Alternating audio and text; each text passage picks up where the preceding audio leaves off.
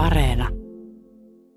Kun ero sen välillä, mitä hänen persoonansa ja tekonsa merkitsivät minulle, ja toisaalta mitä ne merkitsivät muille, oli saanut minut tajuamaan, että rakkauteni ei niinkään ollut rakkautta häntä kohtaan, kuin rakkautta itsessäni.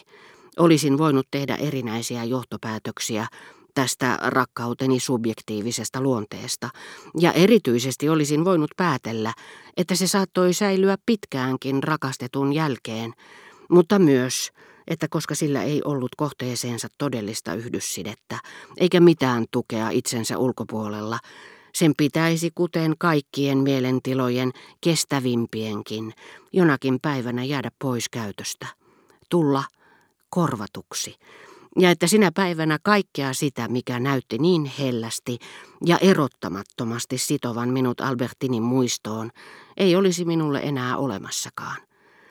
Ihmisten onnettomuus on, etteivät he ole meille kuin katoavaisia näytekappaleita oman mielemme kuvakokoelmassa. Juuri siksi rakennamme innokkain ajatuksin heidän varaansa suunnitelmia. Mutta ajatus väsyy, muisto kuolee. Vielä koittaisi päivä, jona ilomielin luovuttaisin Albertinin huoneen kenelle tahansa. Niin kuin olin surutta antanut Albertinille agaattikuulan, tai muita Gilberten lahjoja. Toinen luku. Mademoiselle de Forcheville. En voi sanoa, ettenkö olisi rakastanut Albertinia, mutta en rakastanut häntä enää samalla tavalla kuin viime vaiheessa.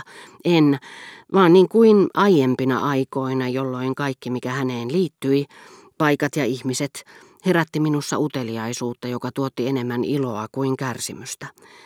Ja tunsin nyt tosiaankin, että ennen kuin voisin unohtaa hänet kokonaan ja päästä alkuperäiseen välinpitämättömyyteeni, minun pitäisi taivaltaa päinvastaiseen suuntaan, läpi tunteiden, joiden kautta olin kulkenut ennen kuin päädyin suureen rakkauteeni, niin kuin matkailija, joka samaa tietä palaa lähtöpisteeseensä. Mutta nämä vaiheet Nämä menneisyyden hetket eivät ole liikkumattomia. Ne ovat säilyttäneet toivon hirvittävän voiman, onnellisen tietämättömyyden, joka syöksyi silloin kohti aikaa, joka tänään on menneisyyttä, mutta jota jälkikäteen hetkeksi harhaannumme pitämään tulevaisuutena. Luin erään Albertinin kirjeen, jossa hän ilmoitti tulevansa illalla käymään, ja sekunnin ajan tunsin odotuksen iloa. Kun matkustaa samaa reittiä myöten takaisin seudulta, minne ei enää palaa, ja tunnistaa junassa nimen ja hahmon perusteella kaikki asemat, joiden kautta on jo kulkenut menomatkalla, saattaa käydä niin, että jollekin seisakkeelle pysähdyttäessä tulee hetken kuvitelleeksi, että juna lähteekin sille seudulle, mistä on tulossa, aivan kuin ensimmäisellä kerralla. Harha häipyy heti, mutta sekunnin ajan tunsi taas kulkevansa takaisinpäin. Niin julma on muisto. Ja vaikka ennen paluuta lähtöpisteen välinpitämättömyyteen onkin taivallettava takaisinpäin koko matka, jonka on taittanut saapuakseen rakkauteen, eivät tie ja reitti, jota seuraa, välttämättä ole samat. Niille on yhteistä, etteivät ne ole suoria, koska unohdus sen paremmin kuin rakkauskaan ei etene säännöllisesti – mutta ne eivät välttämättä valitse samoja teitä. Ja sillä tiellä, jota pitkin palasin takaisin, jo aika lähellä pääteasemaa, oli neljä vaihetta, jotka muistan erityisen hyvin, ilmeisesti siksi, että havaitsin niissä aineksia, jotka eivät lainkaan kuuluneet Albertinia kohtaan tuntemaani rakkauteen, tai jotka liittyivät siihen korkeintaan siten, kuin suureen rakkauteen liittyy se, mikä asuu sielussamme jo ennen sitä, joko raviten sitä, taistellen sitä vastaan tai muodostaen älymme analysoitavaksi sen vastakohdan ja kuvan. Ensimmäinen näistä vaiheista osui alkutalveen, kauniiseen pyhäinmiesten päivän sunnuntaihin, jolloin olin ulkona ajelulla. Lähestyessäni Bulonien metsää muistelin murheissani, kuinka Albertin oli palannut hakemaan minua Trocaderosta, sillä päivä oli sama – mutta Albertin puuttui. Olin murheissani, mutta en kuitenkaan aivan iloton, sillä se, että tuo silloisen päiväni täyttänyt sävelaihe nyt kertautui alakuloisesti mollissa, Ja sekin, ettei Françoisin puhelinsoittoa ja Albertinia kuulunut, ei ollut mikään ikävä seikka, vaan se lisäsi jotakin satuttavaa tuohon päivään, josta todellisuudessa puuttui se, minkä muistin, ja teki siitä kauniimman kuin pelkkä tavallinen rikkumaton päivä, koska se, mitä siinä ei enää ollut, se, mikä siitä oli irrotettu, pysyi siihen painettuna kuin uurre. Bulonien metsässä hyräilin vääntöin sonaatin teemoja. Ei enää tehnyt kovinkaan kipeää ajatella, että Albertin oli niin monta kertaa soittanut sen minulle, sillä melkein kaikki muistoni hänestä olivat ehtineet siihen kemialliseen vaiheeseen, jossa ne eivät enää aiheuta tuskallista sydämen ahdistusta, vaan hellyyttä.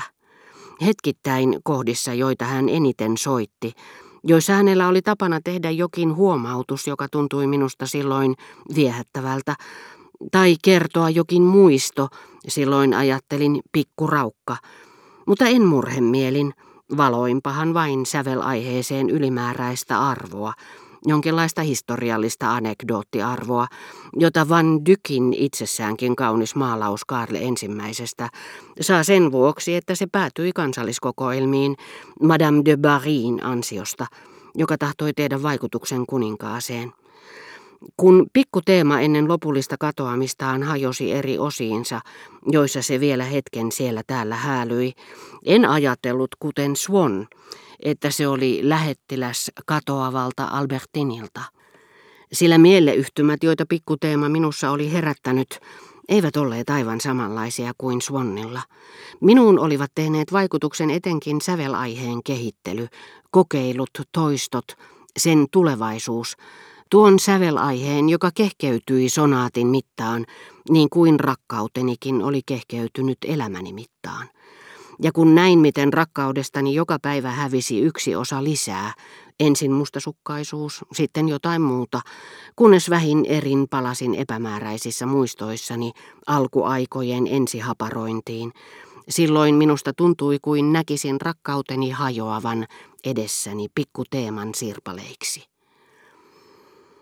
Seurailin polkuja halki pensaikkojen, joiden lehtiharso oheni päivä päivältä, ja tunsin kuinka muisto siitä, kuinka Albertin eräällä retkellä istui vaunuissa vieressäni, palaten kanssani kotiin, ja tuntui sulkevan sisäänsä koko elämäni, leijui nyt ympärilläni tummuneiden oksien sekavassa sumussa, missä laskeva aurinko sai kultaisten lehtien harvenneet kuin tyhjästä riippuvat rivit sädehtimään.